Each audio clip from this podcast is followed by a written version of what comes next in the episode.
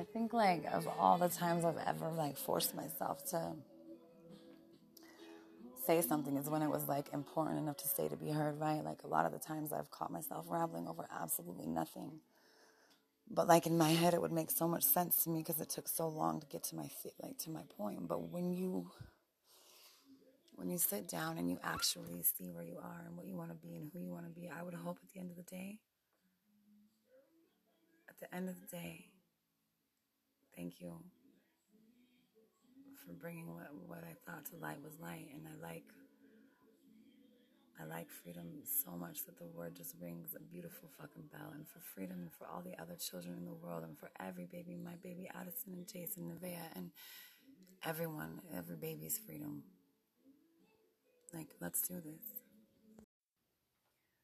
And sometimes you get given this, like, mission that's super complicated and super fucking, like, well, like, sometimes it could seem like it was bad, right? But it's it's genetically beautiful. And, like, the minute you see the light for what beauty it is, like, it's hard to check in sometimes. Sometimes it can get so ugly that you feel like you just got the shitty end of the stick.